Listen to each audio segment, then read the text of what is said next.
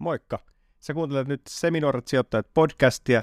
Meillä tulee uusi jakso joka torstai Podimoon ja nyt sä voit kokeilla Podimoa 60 päivää maksutta aktivoimalla tarjouksen osoitteessa podimo.fi kautta seminoorat.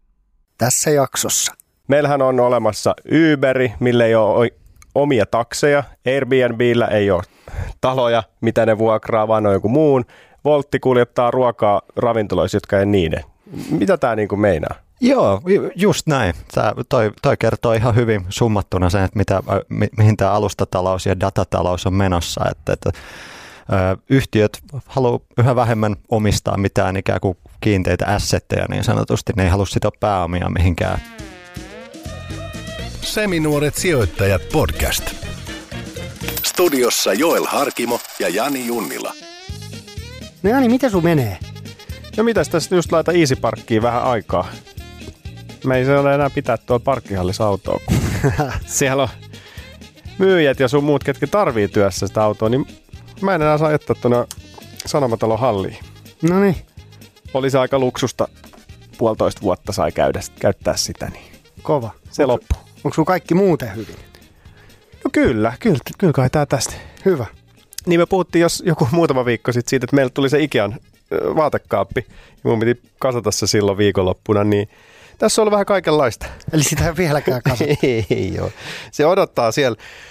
Siellä on tuhat kiloa sitä pahvilaatikoissa meillä sitä kaappia, niin No niin, jos se nyt lähipäivinä saisi kasattua. no niin, mä kävin, mä kävin tota, katsomassa meidän taloprojektia. Siellä Kastelli rakentaa taloa hirveät vauhtiin ja tota, ensi kesänä pitäisi päästä muuttaa. Nyt se näyttää jo jolta. Nyt tämä projekti niin kuin etenee ihan jäätävää vauhtia. Siis onko siellä seinät? On, siellä on seinät ja katto ja ikkunat ja kaikki. Pikkuhiljaa. Ei se nyt ihan vielä voi muuttaa, mutta, mutta tota, tapahtuu hirveät vauhtia. Nyt mä oon vielä lähes kuukaudeksi reissuun. Siitä Mhm. mm-hmm. enemmän. En voi kertoa sen enempää tällä hetkellä, mutta, mutta tota, miettii, että kuinka paljon tuommoisessa taloprojektissa niin tapahtuu kuukaudessa. Niin. Et tiedätkö, siellä on varmaan niin kuin, siellä rupeaa olemaan kaikki on redinä, kun meikäläinen tulee takaisin. Siis meidän naapurustossa rakennetaan paljon. Siellä ollut, oli aikaisemmin vähän metsää. Nyt ne kaatoi ne kaikki puut. Ja siis sinne ilmestyy vaan niin kuin, ne alkaa vähän kaivaa ja sitten ne tekee perustukset. Tulee seuraavan päivän duunit, siinä on talo. Kun ne Niin. tuo ne seinät ja katot sinne niin kuin nippuna ja sitten ne nostaa ne vaan pystyyn. Joo, ne on siis- päivässä kasassa. Joo, näin se oli meilläkin, että siinä meni muutaman päivän, niin se oli koko talo kattoineen päivineen siinä. Mutta hei, mistä me puhutaan tänään? Olisiko meillä tuolla listalla vähän volttia? Joo, nyt puhutaan vähän tekkifirmoista. Meillä on Volttia ja Riviania, aika mielenkiintoisia juttuja. Ja sitten totta kai kurkataan tuottajan salkkuun. Niin. Se on ollut aika kovas iskussa ollut tuossa viime viikkoina. Onkohan vielä? Se jää nähtäväksi. Seminaarit sijoittajat podcast puhuu raha-asioista, sijoittamisesta, osakkeista, mutta sä teet aina ne omat sijoituspäätökset kuitenkin, eikö niin? Joo, mitään mitä sä kuulet tässä podcastissa ei todellakaan ole mitään sijoitusvinkkejä, vaan me ollaan kaksi intohimosta amatöörisijoittajaa, jotka spekuloi. Kyllä, ja fiilistellään, eletään, hengitetään sijoitusmaailmaa jatkuvasti ja kerrotaan teille, mitä me ollaan havainnoitu. Volt. Se on tällainen jollenkin joka viikko käyttämä ruokalähettipalvelu, jonka USAsta tuleva DoorDash osti juuri 7 miljardilla eurolla. Mitäs Jolle tuommoinen 7 miljardia tämmöisestä ruokalähettipalvelusta, kuulostaako se paljolta? Öö, joo, kyllä se aika paljon kuulostaa, mutta Volthan on niinku kasvanut ihan jäätävän paljon. Et on, onhan se niinku, niin tässä taas si- sijoittajat ja DoorDash varsinkin ja DoorDashin sijoittajat niin, niin uskoo siihen niinku tulevaisuuden näkymään ja tulevaisuuden bisnesmalliin. Että Volttihan tekee tappioa, niinhän tämä mikään, niinku tämä ei ole tämmöinen perusyrityskauppa, missä, missä tota, otetaan, tiedätkö, ebitti kertaa 10 ja that's, se on se kauppahinta. Kun tässä ei oikein ole ebittiä, kun ne tekee tappioa. Niin sä sanoit, että tämä on kasvanut paljon, niin liikevaihto on kasvanut kyllä. Ja samassa, oikeastaan samassa suhteessa myös tappiokin oikeastaan kasvanut. Mutta he on siis laajentunut kyllä aika vauhdilla ja se on ilmeisesti tässä nyt taktiikkanakin ollut, että nyt ollaan 23 eri maassa. Täällä on Japani, kaikki skandit, on Kreikkaa, Tsekkejä, Baltian maat, vähän Kasakstania. Aika niin kuin Eurooppa-painotteinen, mutta myös, myös pikkusen siellä Aasian puolella ja koko ajan haetaan lisää uusia kaupunkeja, mihin lähdetään. Paljon työntekijöitä, kymmeniä tuhansia ravintoloita ja erilaisia niin kuin palveluita, mistä ne tuo sitä sulle himaista tavaraa. On, mutta selkeästi kyllähän tässä on vähän sama, kun katsoo Volttia DoorDashia, niin DoorDash on tehnyt nyt tänä vuonna jokaisella vuosineljänneksellä niin about 100 milliä tappioa, mutta sitten taas liikevaihto on kasvanut paljon enemmän, että, että jos katsoo niin Volttia, niin heidän liikevaihtonsa 2019 oli 81 miljoonaa ja, ja tappio 37, mutta sitten kuitenkin 2020 niin liikevaihto oli jo 164 miljoonaa, eli yli 100 prossaa kasvua, mutta tappio oli vain 44 miljoonaa. Eli kyllä sitä tehokkuutta niin siellä on löytynyt, mutta on ne aika kaukana vielä siitä, niin kuin, että ne olisi voit, voitollisia. Mutta se on sitten, niin kuin, tässä pitäisi olla vielä enemmän se yrityksen. Mehän ei niin kuin, tunneta tätä yritystä silleen kunnolla, että, että, tota, että pitäisi sanoa, että varmaan tarkoituskin on tehdä tappio ja kasvaa vaan tosi nopeasti. Niin, no toihan tuommoinen nykypäivän startup-meininki, että tehdään vaan sitä kasvua, niin että saadaan lisää käyttäjiä ja luodaan sitä pohjaa. Että e- eihän kukaan olisi maksanut 7 miljardia tästä firmasta, ellei heillä olisi sitä niin kuin pohjaa siellä. Niin, ja sitä räjähdysmäistä kasvua. Iso tota, firma, iso liikevaihdon kasvu ja volyymin kasvu. Niin, ja siis just se, että mitä se DoorDash osti, niin ei se ostanut niin kuin voittoa tekevää yritystä, vaan enemmänkin sen datan ja kaiken sen algoritmin ja mitä kaikkea siihen niin kuin kuuluu, että ne on luonut sen koko homman. Että siellä on mitä 2,5 miljoonaa käyttäjää mm. Voltilla maailmanlaajuisesti, niin sen ne niin kuin osti. Joo, mutta onhan toi ihan huikea menestystarina, että toisiksi isoin yrityskauppa Suomessa koskaan ja, ja, tota, ja jätkät on perustanut sen, sen tota, jostain mä luin, että ne ei olisi ikinä laittanut niin kuin omaa massia sen enempää kiinni, vaan, vaan he on, heillä on ollut hyvä idis ja, ja, tota, ja sitten saanut sijoittajia lähteä uskoa siihen tarinaan ja siihen. Ja onhan ne niin kuin helvetisti duunia tehnyt tässä kymmenen vuoden aikana, että eihän, et eihän se silleen ilmaiseksi ole tullut tai ilman riskejä, mutta et, et huikea tarina kylläkin. Siis silloin niin kuin ihan aluksi, niin sehän on lähtenyt näitä sijoittajia mukaan, niin kuin Supercellin perustajaa ja sitten Lifeline Ventures pääomasijoitusyhtiön perustajat, Slassin silloinen puheenjohtaja ja muuta, niin ne on siis pistänyt 400 000 euroa siihen, että aletaan pojat tekemään. Tai ne oli niin puoli vuotta suunnilleen tehnyt sitä alustaa ja sitten ne oli saanut tuommoisen rahoituksen. Toki siellä pohjassa on sitten vaihtunut vähän sitä, tai siis tämä sijoituspohja on pysynyt, mutta ne siis sai korvaukseksi tästä kaupasta niin viidenneksen 20 prosenttia. Eli se seitsemästä miljardistahan se on niin kuin puolitoista miljardia tyyliin. On joo, ja mä nauroin, että Svenski Mediat oli kirjoittanut, kun siellä oli se, se yksi ruotsalainen venture capital firma, joka oli, oli tota, mun mielestä omisti jonkun kymmenen pinnaa tai jotain. EQT. Niin, niin EQT. He on kirjoittanut, että ruotsalaiset myy ö, ruokalähettipalvelunsa 70 miljardilla. Yksi isoimmista tekkaupoista. Ja ne Svedut omisti, siis vaan se EQT omisti sen mitä kymmenen pinnaa. Ja tehän se niinku ruotsalaisten se ei ole. ne otti kyllä täyden kreditin niinku okay. tuolla ruotsalaisessa mediassa, että ruotsalaiset myy, lähetti palvelunsa. No toi on mielenkiintoinen. Siis, ja sitten tässä on myös siis tämän EQT lisäksi, niin siihen on sijoittanut Iconic Growth-sijoitusyhtiö, missä on Piilaakson porukkaa. Mark Zuckerberg, Facebookin perustaja, sekä Twitter ja Squarein perustaja Jack Dorsey on omistaa muun muassa tämän yhtiön osuuksia ja he on sijoittanut Volttiin jo vuosia. Ja sitten Goldman Sachs on rahoittanut, eli maailman tunnetuimpia investointipankkeja. Että kyllä ne on niinku luottanut pitkään tuohon. Ja varmaan sekin vaikuttaa siihen kauppaan, että täällä on ollut, ollut tämmöistä tukea. Sä puhuit tuosta äsken, että tämä on niinku toisiksi suurin suomalainen yrityskauppa, tämä 7 miljardia, niin kyllä – että ainut mikä on ollut isompi, niin on ollut Nokian yrityskauppa, kun he hankki Alcatel Lucentin aikoinaan 16,5 miljardilla yhtiöllä, eli tämän kilpailijan tässä verkkoyhtiö liiketoiminnassa. Sitten Nokia taas myi ne puhelinliiketoiminnan Microsoftille 5,4 miljardilla eurolla. Siinä myytiin kuitenkin aika tunnettu puhelinbrändi. Nyt ostetaan dataa 7 miljardia. Tämä on Mielenkiintoista. Oh, oh. Joo, ja korjatakseni tuo EQT omisti 16 prosenttia yhtiöstä eikä 10. Mutta okay. ei se nyt ihan vielä siitä ruotsalaista firmaa tee. No ei ehkä. Toi yrityskauppa tuli tuossa, oliko 9. marraskuuta, eli DoorDash tarjosi 7 miljardia, niin mitä tapahtui DoorDashin kurssille jolle? No se, se on tota, noussut yli 30 prosenttia tämän kaupan ilmoittamisen jälkeen, ja tota, eli markkina-arvo on tullut, tullut tota, yli 20 miljardia, tai about 20 miljardia lisää. Ja mihin sen, se oli nyt siis No nyt se on 85 miljardia DoorDashin, markkina-arvo tällä hetkellä. joo. Eli kyllähän tämä sinänsä on ollut aika hyvä kauppa myös DoorDashille, että jos heidän markkina-arvonsa on noin paljon, niin kuin 20 miljardia, mi- miljardia ja voltti maksoi seitsemän, niin, tota, niin ihan järkevä. Mm.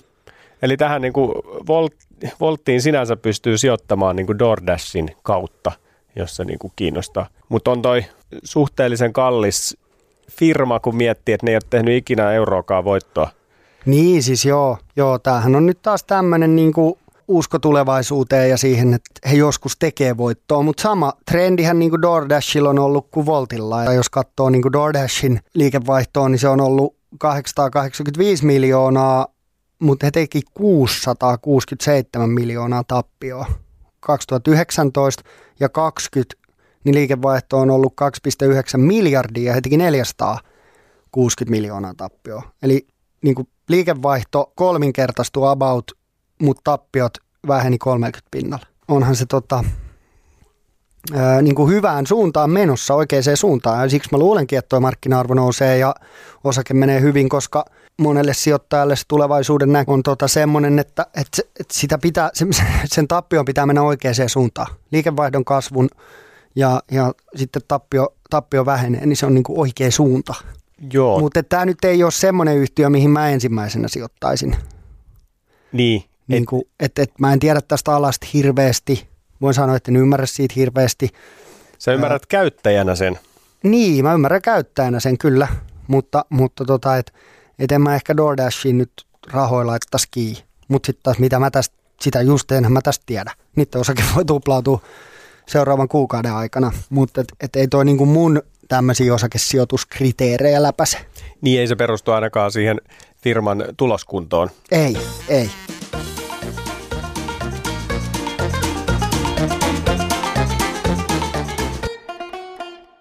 No niin, me tarvittiin Jolle kanssa vähän ammattiapua tänne meidän studioon. Joelhan lähti jo. Ja vieraana on Hesarin toimittaja Alex av Hörlin. Tervetuloa. Kiitos, kiitos. Oot paljon pureutunut tuohon Volttiin nyt yleisesti, kun on ollut nämä kaupat. Niin ehkä tälle ihan alkuun, että onko tämä maailma niin kuin muuttunut tälle bisnesnäkökulmasta? Et meillähän on olemassa Uberi, millä ei ole omia takseja. Airbnbillä ei ole taloja, mitä ne vuokraa, vaan on joku muun. Voltti kuljettaa ruokaa ravintoloissa, jotka ei niiden. Mitä tämä niin meinaa? Joo, ju- just näin. Tää, toi, toi kertoo ihan hyvin summattuna sen, että mitä, mi, mihin tämä alustatalous ja datatalous on menossa. Että, että, ö, yhtiöt haluaa yhä vähemmän omistaa mitään ikään kuin kiinteitä assetteja niin sanotusti. Ne ei halua sitoa pääomia mihinkään, esimerkiksi Airbnbillä. Ne ei halua sitoa pää- pääomia niihin kiinteistöihin ainakaan paljon. Ja, ja se, sitten se, sen perusteella sit voi saada ihan himmeitä tuottoa sijoittajan näkökulmasta. Mutta tota, moni tämmöinen datatalous- ja alustatalousfirma on vielä niin, kuin niin aikaisessa vaiheessa, että, että on vähän vaikea nähdä, että, että kuinka hyvin se malli ihan oikeasti toimii. Että, että ö, se, se sijoittajille annetut sijoittajapuhe, ne tota, myyntipuheet on usein paljon houkuttavampia kuin mitä sitten kun katsoo oikeasti, että paljon nämä firmat tekee tällä hetkellä rahaa. Niin, mutta lu- lupaako se kuitenkin niin kuin tulevaisuuteen voittoja? Et, et mikä se aikajänne on? Kun nyt tuntuu, että niin kuin Spotifykin on kyntänyt niin kuin 10 vuotta tappiolla, niin mikä tämä niin kuin näkymä näissä on? No sanotaan, että sijoittajat ehdottomasti uskoo siihen, että melkein kaikki nämä tunnetuimmat sun mainitsemat firmat tulee nousemaan voitolliseksi lähiaikoina tai lähivuosina ehkä. Mutta tota, mä itse en ole ehkä ihan niin varma siitä. että et, esimerkiksi mä katsoin tuota Uberin tota, viimeistä tulosjulkistusta. Siinä, okei, okay, ne sanoo, että ne on niin, kuin niin sanotun oikaistun kä- käyttökatteen nostanut plussalle.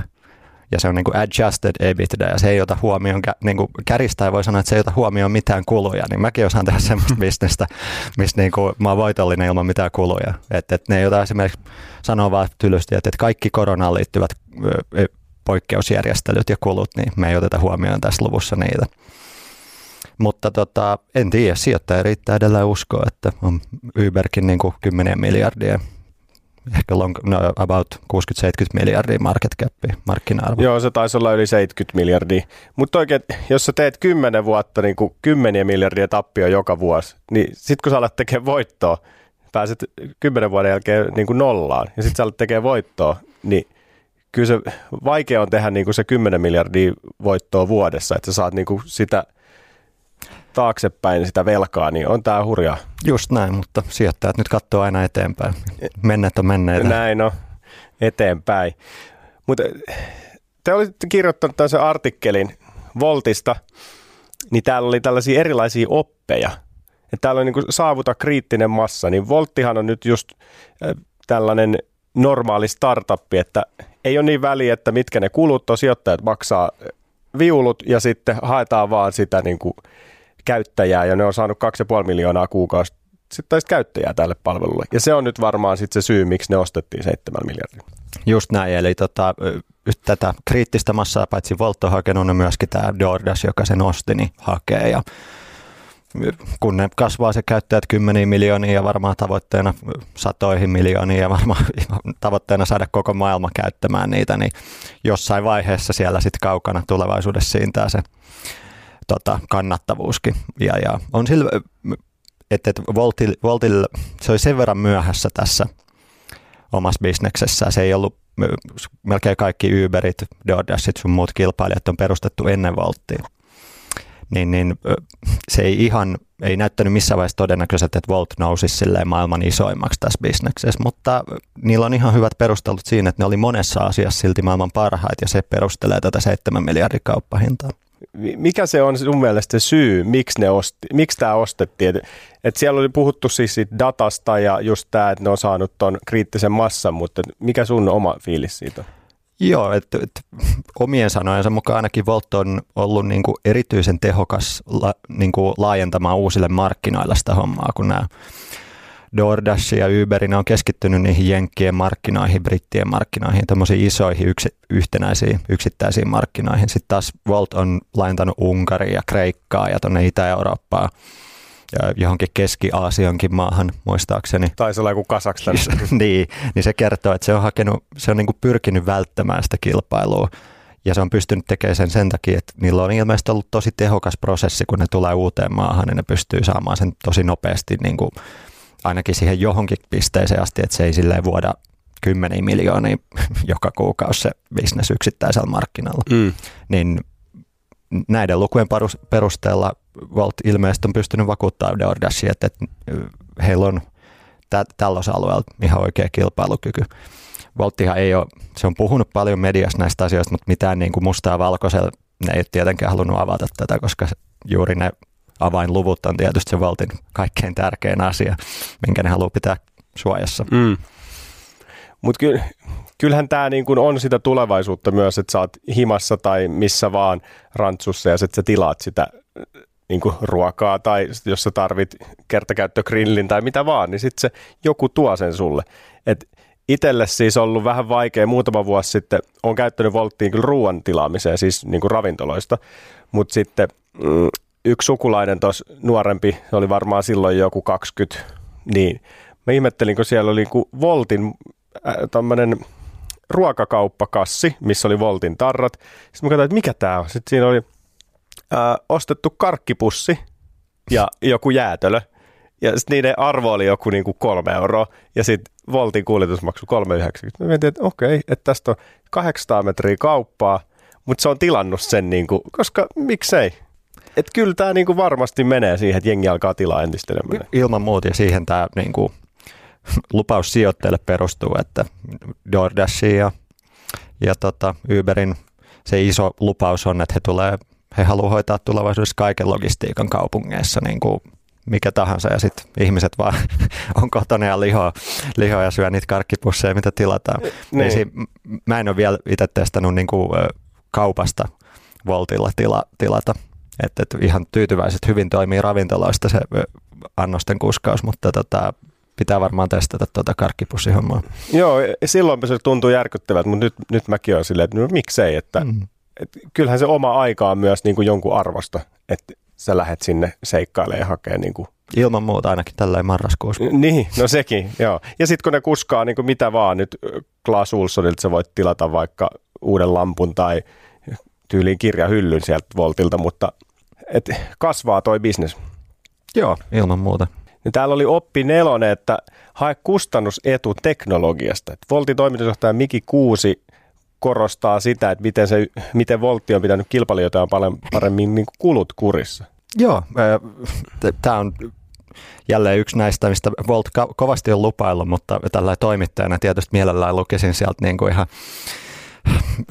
jostain listautumisesitteestä, mitä Valtit valitettavasti ei ikinä Valtista päästy lukemaan, niin lukisin niin kuin tarkemmin tuosta.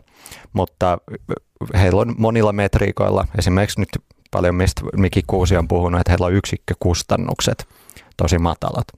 Eli kun mietitään yksittäisen ruoan tai karkkipussin kotiin kuljetusta, niin siinä on matalat kustannukset, jos ei ota huomioon niitä kaikkia kiinteitä kuluja, mitä Voltin pääkonttori ja niiden datapalvelut sun muut imee jatkuvasti. Mutta kun markkinointikustannusten jälkeen niin tota, ja sen kuskin, kuskin ja ravintolakustannusten jälkeen, niin tota, se bisneksen ilmeisesti saa tuolla tasolla ainakin kannattavaksi.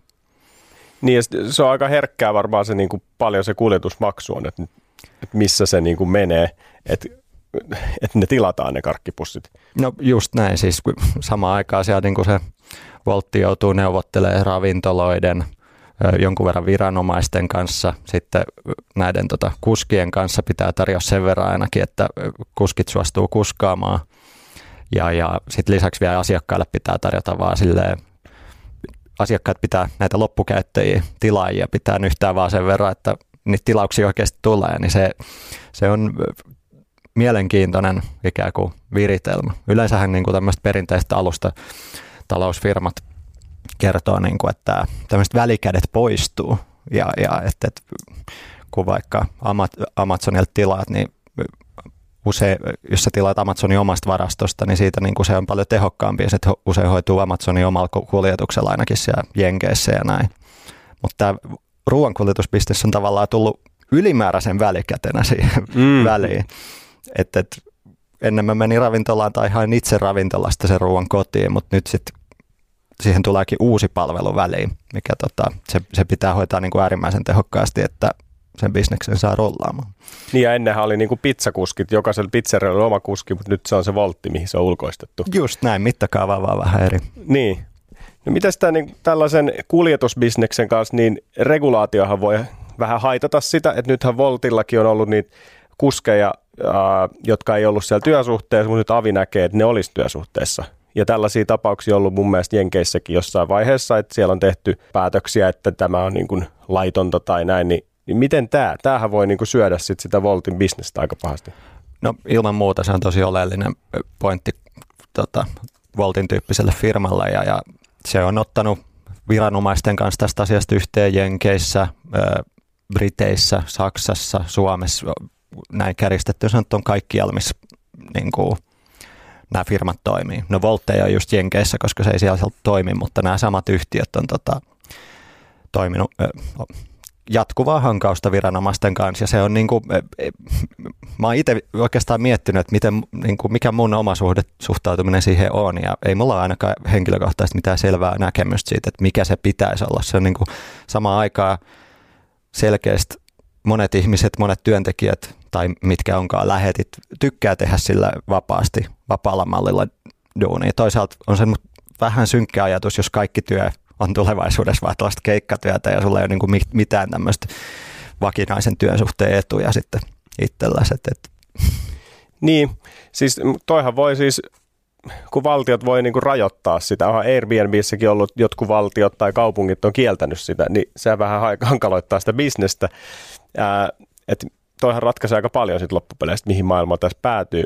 Mutta noista just työntekijöistä siis, on siinä ollut paljon, että montaksi kuskii Voltilla joku 4000 tyyli, niin, niin niistä kuitenkin oli jonkun kyselyn mukaan, oliko se 70 pinnaa, oli niin kuin tosi tyytyväisiä tähän nykyiseen tilanteeseen. Koska siellähän on paljon sellaisia tekijöitä, jotka on ulkomaalaistaustaisia, että ei ole niin kuin, on tosi vaikea työllistyä esimerkiksi Suomessa mihinkään järkevään. Ja sitten kun ne tuolta heittää keikkaa, ne voi tienaa 4-5 tonnia kuussa. Toki ne joutuu maksaa sitten auton kulut ja mensat ja Joo, ja, kaikki. ja tuohon huomautukset, että kyllä sun pitää aika paljon sitä grindata niin sanotusti, että sä neljä viiteen tonnia tai on, on, on nähnyt vielä korkeampikin summia kuin joku täystyö narkomaani on ympäri, ympäri vuoden, vuorokauden polkenut siellä menemään niitä Voltin lähetyksiä. Mutta ilman muuta se on mahdollista päästä ihan hyvinkin ansioihin tuollaisen kautta, jos vaan ikään kuin tarpeeksi ahkera ja tota, ei, ei pelkää tuommoista marraskuista sää, säätä tuolla esimerkiksi. Mutta joo, se on ihan kriittisessä kriittistä toi, että mi, ainakin nyt lähivuosien kannattavuudelle, että kuinka paljon tätä reguloidaan tätä hommaa. Sitten jos ajatellaan ihan niin kuin tosi pitkällä aikavälillä, mm.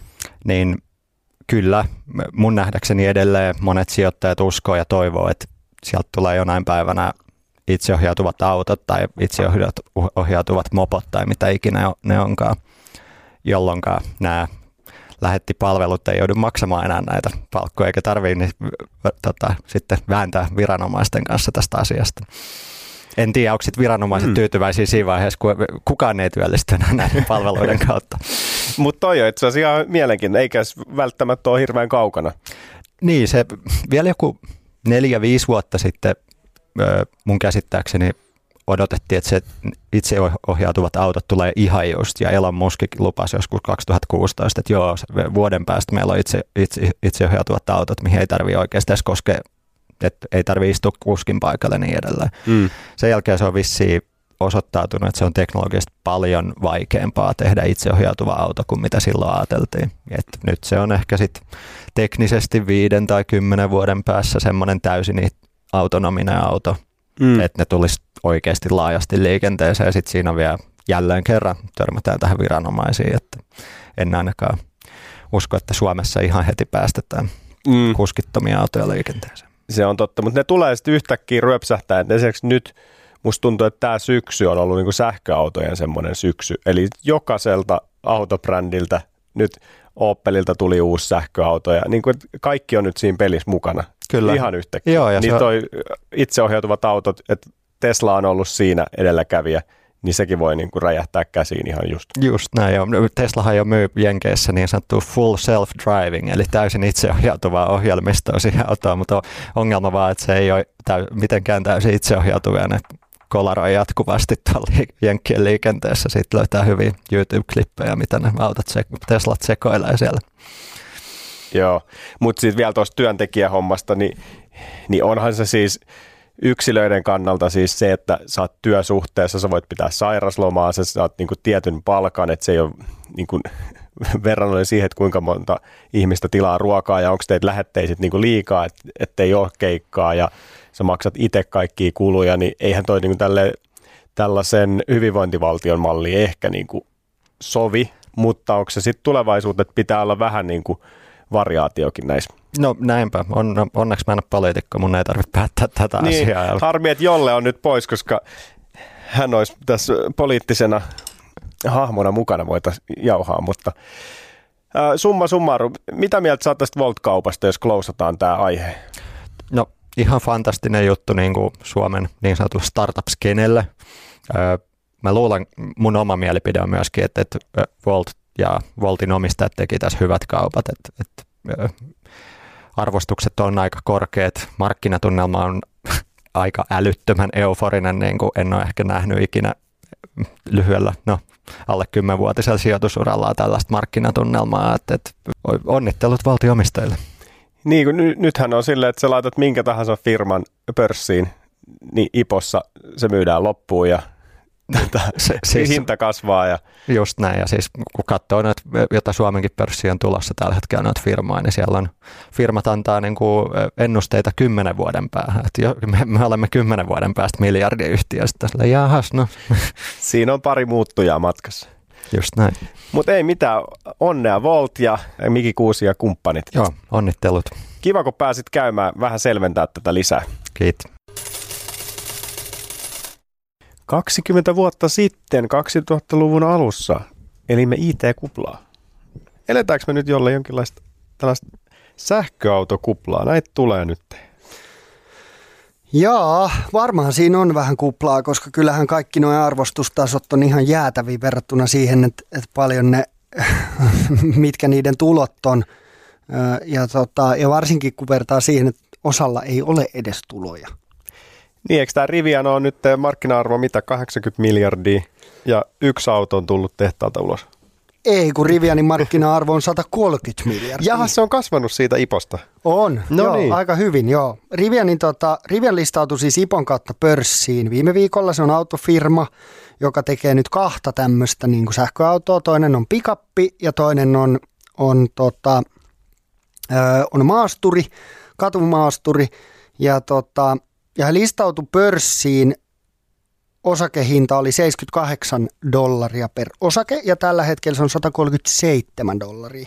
Ja markkina-arvo on 134 miljardia. Eli se on niin kuin markkina-arvoltaan maailman viidenneksi suurin autoyritys. Siellä on Tesla ykkösenä, öö, tota, markkina-arvo melkein biljoonan. Se kävi jo yli biljoonan.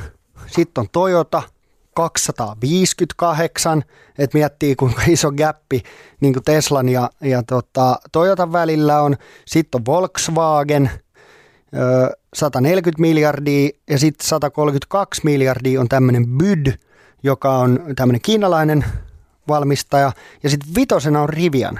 Ja he ei ole myynyt yhtään autoa, heillä ei ole mitään tota, liikevaihtoa tai tuloa, mutta markkina-arvo on 130 miljardia niin onhan toi aika crazy. Ja onhan siis toi auto, kun mä chiikasin tätä autoa, voitte käydä katsoa rivian.com, mutta onhan nämä törkeä mageita, ei siitä niinku pääse mitään. Ja varmaan tässä on niinku ihan hyvä tulevaisuus, mutta se, että et, et sä nouset niinku maailman viidenneksi isoimmaksi autofirmaksi ilman, että sulla on yhtään tuloja. Joo, on toi hurjaa.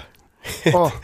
että eihän toi, sä et ole myynyt oikeastaan mitään autoja vielä, mutta sit sä oot maailman viidenneksi arvokkain.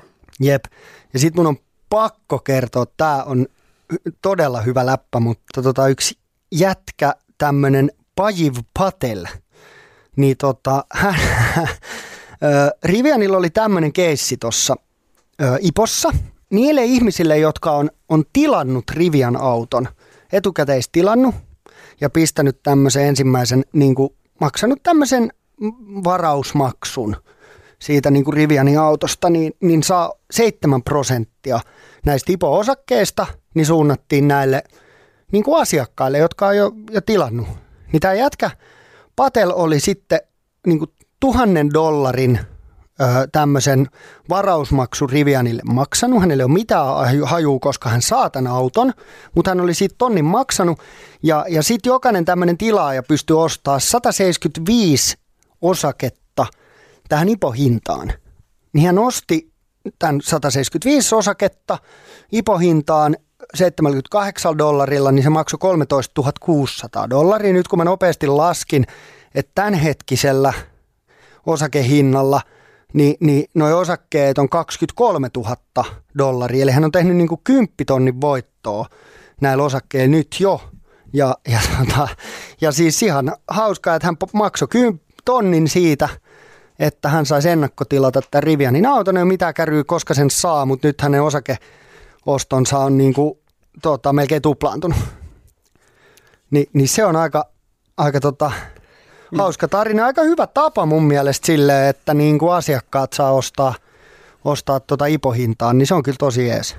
Niin, mutta siis 2018 nämä esitteli jo tämän automallin automessuilla, ja se ei ole vieläkään niin kuin niiden asiakkaille, mikä siellä mättää? Mikä siellä kestää jolle? Ja tint. Mutta nyt ilmeisesti pikkuhiljaa sieltä alkaa pukkaamaan. Niin siis heinäkuussa sanoi, että syyskuussa tulee ja nyt syyskuussa sanoi, että aletaan kohta toimittaa ja nyt oli IPO. Et, silleen jännä, jännä keissi.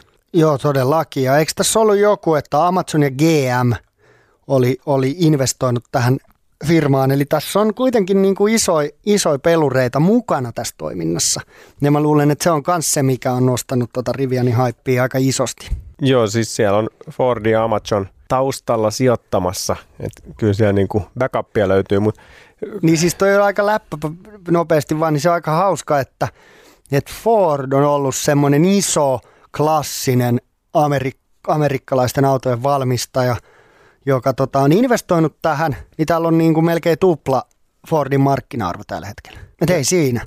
For, Fordilla on 77 milja- miljardia ja, ja tota Rivian on 130 miljardia. Siis toi on niin kuin, toi pointtihan on hyvä. Ne, ne tekee niin kuin pari eri automallia, missä käytännössä on 90 prosenttia on samoja osia, että niiden ei tarvi jokaista automallia ja jokaista osaa tehdä erikseen. Et monilla autovalmistajillahan on se, että ne on vähän niin kuin eri prototyyppejä alun alkaen, jolloin toki sitten näillä vakkonsereilla sun muilla ne käyttää Skodat ja Audit niin samaa alustaa, mutta nämä on niin rakentanut se aika tyystin niin sen ne mallit toistensa pohjalta, joka sitten on taloudellisempaa toki aika paljon.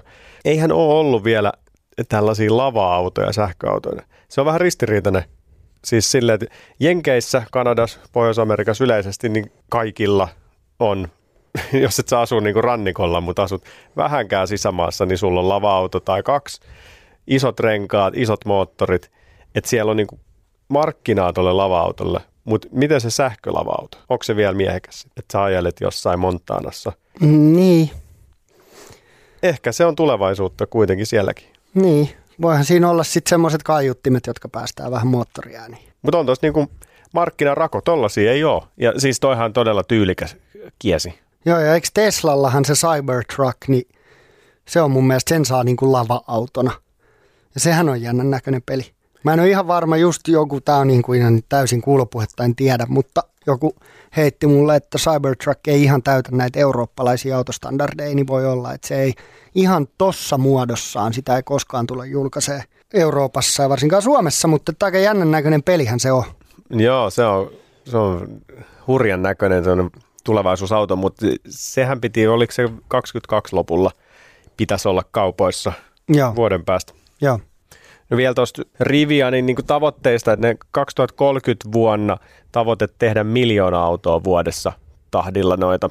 Että siellä on kyllä ihan kovat tavoitteet. Tällä hetkellä valmiudet on tuottaa noin 150 000 autoa vuodessa ja ensi vuonna ilmeisesti noin 200 000 autoa. Että kyllä sieltä, sieltä niitä lähtee sitten maailmalle. Seminuorten sijoittajien tuottajan salkku. No niin, Jani, miltä siellä salkussa näyttää? tuottajan salkun tilanne on oikein hyvä. Mä tossa jo mietin, että mitäs me sitten oikein hankitaan ensi kauden alussa.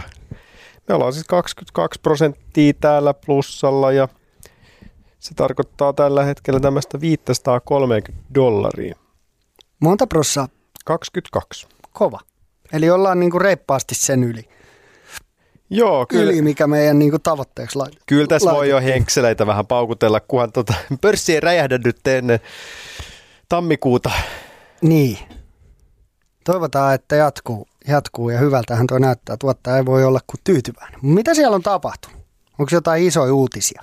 No ei siis perus pysytty aika samoilla linjoilla tässä, että Bitcoin on siellä melkein 100 pinnaa plussalla, Wärtsilä 54, Microsoft 54, tämä Coinbase pyörii tuossa 32 prosentin luokkaa ja, ja näin, ei, ehkä niin kuin viime viikosta kovin nousia taitaa olla toi LVMH, että se on tullut sieltä ihan kivasti tällä hetkellä 14 pinnaa plussalla. Ja, ja sitten ei täällä oikein niin kuin pakkasella. Berkshire Hathaway on niin kuin nollassa, Square on nollassa, Telefonica 1 ja sitten Disney on ainut, mikä on nyt pakkasella 13 pinnaa. Mitä siellä on tullut jotain tuloksia? Joo, Disney ei ihan yllättänyt odotuksia, että, että Ei yllättänyt odotuksia. ei yltänyt odotuksiin. Jaha, okei. Okay. Sä katsoit, että säkään kuuntele. Tota, Eikö mä korjasin sua suomen kieli? Älä selitä. Sä, sä, sä kuulit väärin. Tota, niin, heidän niin kuin EPS-tuotto Q3 niin oli 32 senttiä per osake, kun odotus oli 45 senttiä osake. Eli, No mikäs tökki? eli aika iso droppi siinä, että tota, ö, et mistä ei, ei päässyt niin kuin odotuksia. Kyllä nyt kun katsoo näitä analystejä, niin kaikki sanoo, että pidä. Täällä on aika vähän niin kuin strong by, by suosituksia. Mutta et, et jännä nähdä, mihin se nyt tosta lähtee sitten. Ja sitten jos kun me puhuttiin siitä Coinbase-tuloksesta, niin ei, ole, ei, ollut, ei ollut ihan meikäläisen ö, analyysi sen mukainen, että, että tota, et siellä oli volyymit, treidausvolyymit oli samat, mutta, mutta tota, paljon isompi osa institutionaalista volyymiä, mitä sitten toki ei näe, siinä näkee vaan treidausvolyymit, niin, niin Coinbasein näkökulmasta lyhytaikaisesti se oli huono homma, koska tulos jäi aika paljon odotuksista. Tai itse asiassa se pysyi odotuksissa, mm. mutta ei mun odotuksissa. No niin. Ja, tota, ja Coinbase ihan selkeästi, niin, niin se on niin kuin tosi tosi hyvä merkki, että institu, institutionaalinen sijoittaminen on lisääntynyt, niin se tarkoittaa, että nuo isot Wall Street-peluritkin rupeaa uskoa tuohon bitcoiniin enemmän ja enemmän, mutta sitten taas kun niin kuin yhden vuosineljänneksen tuloksen näkökulmasta se ei ollut hirveän hyvä. Mm. Että sitten se tuli aika kovaa siitä alas. Oliko se niin kuin kaupan teon aikana niin jo 13 pinnaa pakkasella, mutta nyt se on sitten noussut takaisin siitä, että ei se nyt ole ihan tossa vielä, missä se oli, oli mutta tosi hyvin kyllä palautunut. Et, et ihan hyvä meininki, mutta tässä sen näkee. Joo, mm. Harkimoon ei kannata uskoa. Eihän nämä meidän horinat, niin eihän niihin kannata. Ei, ei. Ja just se, että muistaa, että nämä meikäläisen puheet, tai meidän puheet täällä ei kyllä ole mitään sijoitusvinkkejä, vaan me vaan spekuloidaan. Joo, ja siis hauskaahan tämä on niinku vähän miettiä, että mihin ne on menossa ja jolle laskee tuossa ja aivan vakuuttunut, että mihin maailma menee. Mutta ehkä se sieltä tulee.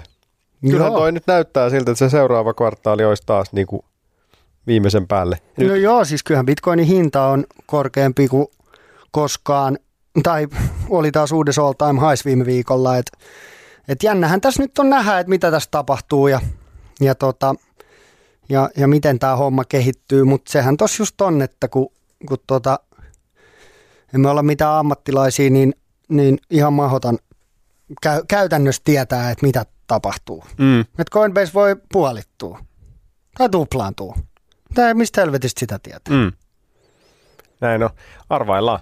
Tota, Wärtsilähän on täällä 54 pinnaa meillä plussalla ja sieltä ehkä nyt tämmöinen uusin uutinen muutaman päivän takaa, että ne voitti tällaisen kaksikin merkittävää tilausta eteläisessä Amerikassa, latinalaisessa Amerikassa, niin siellä he rakettaa siis kaksi isoa voimalaitosta ja tämä tilauksen arvo oli noin 500 miljoonaa, puoli miljardia. Ihan jees, hommi riittää. Ää, Nämä voimalaitokset pitäisi valmistua jo vuonna 2022 toinen ja toinen vuonna 2023, että siellä painetaan äkkiä ne pystyy. Jos niin kuin jolle mennään vielä siihen, että nyt näyttää siltä, että me saadaan lisää fyrkkaa. Onko sulla joku hantsi, että mitä sä haluaisit hankkia? Minkä tyyppistä? Onko se joku tietty ala? Mä en oikein tiedä. Tätä pitäisi kyllä nyt niinku miettiä sit tammikuussa ja vähän katsoa, että mitä tässä tapahtuu. Ja, ja tota, niin. No onko Mä en siellä... tiedä, meillä on jo niinku aika hajautettu salkku, mikä nyt sinänsä on hyvä asia, mutta että, että ostetaanko me jotain lisää? Niin, vai onko nyt niinku Riviani ja Nio ja Xpengi ja kaikki sähköautofirmat Teslaa myöten? Ei, varmaankaan, en tiedä. En tiedä, pitää vähän tutkia. Tämä mm. nyt on vähän jännä. Mä en niinku, ö, siinä mielessä meidän salkku on tosi hajautettu, ö, mutta samalla ei mulla ehkä riitä nyt niinku konfidenssi siihen, että ostettaisiin vielä enemmän jotain, mitä meillä jo on. Mä en Mm. tiedä, ehkä sitä kannattaisi vielä vähän ha- hajauttaa. Ostettaisiin jotain suomalaista firmaa. Niin, ja varmaan nyt, nyt tässä on kuitenkin salkus ihan vakaa tämmöinen pohja, niin nyt sinne olisi ehkä varaa ottaa joku pikkunen raketti. Niin. Että mikä, mitä Shiba Inu Uni kryptoa sinne sitten. Shiba Uni. Että tota, katsotaan, katsotaan. Mutta se mua vähän korpee edelleen, kun mä silloin tammikuussa olin silleen, että ostetaan Maerskiä, tätä tanskalaista rahtifirmaa, niin se on siellä ihan näppärästi kasvanut. Oliko se 12 000 20 000 noussut se osake, kun nyt laivarahti, ja nyt, varsinkin nyt tämän tilanteen, kun noin kontit on siellä täällä, niin, niin on nostanut kymmenkertaiseksi niiden hintaa, niin ihan hyvin mennyt toi business. On, mutta ei meidän kannata alkaa jälkitreidaa. Me ollaan Ei katsottu niin. niin. kuin kymmeniä osakkeita, niin, niin tota, jota me ei olla ostettu, niin mun mielestä on ihan, voidaan todeta, että Marski olisi kannattanut ostaa, mutta ei, mistä me oltaisiin silloin voitu tietää, että se tuplaantuu. Ja mä jotenkin seurannut tuota rahtihommaa tässä niin kuin koko, koko tämän vuoden ja olla se, että okei, kyllä, kyllä niissä oli varaa vielä kasvaa. Niin. Joo. Okei, mutta tällä viikolla tällaista, mitäs ensi viikolla? Ensi viikolla on kauden viimeinen jakso, kolmas kausi pakettiin, tehdään vähän jotain spessumpaa. Tai en mä tiedä, onko se enää spessua, kun me ollaan molemmat kaudet lopetettu samalla tavalla, mutta Mitäs me tehdään ensi kerralla? no ensi kerralla tehdään Q&A-jakso taas. Ollaan saatu hyvin kysymyksiä, mitä ruvetaan ruotiin, joten siitä tulee taas mielenkiintoinen setti. Sitten saadaan kolmas kausi pakettiin. Ei mitään, ensi viikolla sitten teidän kysymyksien pariin. Morjes! Moro! Moikka! Sä kuuntelet nyt Seminoorat sijoittajat podcastia.